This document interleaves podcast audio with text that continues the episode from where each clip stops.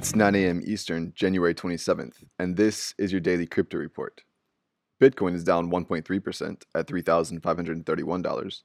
XRP is down 2.3% at 30 cents, and Ethereum is down 2.3% at $112. Those are your leaders by market cap. Top gainers in the last 24 hours EverX up 23% and Grin up 51%.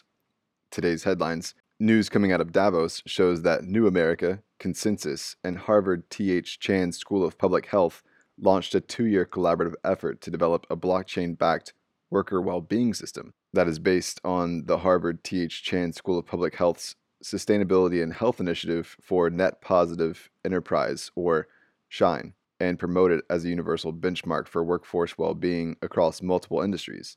It is, in effect, an anonymous, immutable blockchain backed audit via a simple survey that goes directly to the workers. The first pilot is scheduled to be tested in Levi and Strauss factories in Mexico in the second quarter of this year. These factories have been working with the Harvard T.H. Chan School of Public Health since 2015 to ensure their workers are being taken care of. The other planned study will be piloted in technology factories in 2020. Well, the security token Polymath is declaring its state of health in this shaky crypto winter by locking up approximately 9 million US dollars worth of tokens for the next five years. Polymath, which is one of the notable companies working to push the agenda of security tokens, tokens which are designed to fit under current security laws, revealed that they are locking up 75 million Poly tokens to, quote, demonstrate that our treasury is healthy and we don't have a need for those tokens at this time. That quote coming from the Polymath co founder Chris Housser. Treasury management has been a hot button topic in the face of dropping asset prices. But by locking up the tokens, the Polymath team is looking to show commitment to the project long term. Thanks to a newly granted license from the New York regulator, Liberty X becomes the first licensee to be able to offer debit card Bitcoin purchasing options via ATMs to New York State residents. Bitcoin ATMs, which came to the US in 2018, have grown to 100,000 plus. To use the ATMs, debit card holders in New York will need a Liberty X account via their mobile app.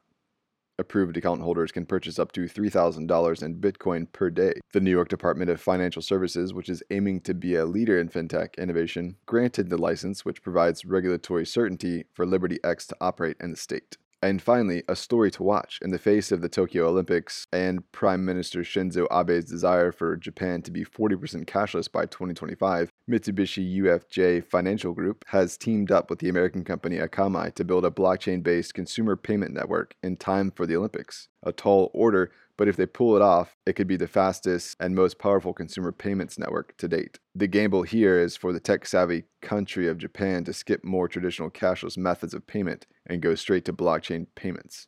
We'll be monitoring their efforts closely. Well, those are your leading headlines today. Visit us at dailycryptoreport.io for sources and links. Find us on social media and everywhere you podcast under Daily Crypto Report.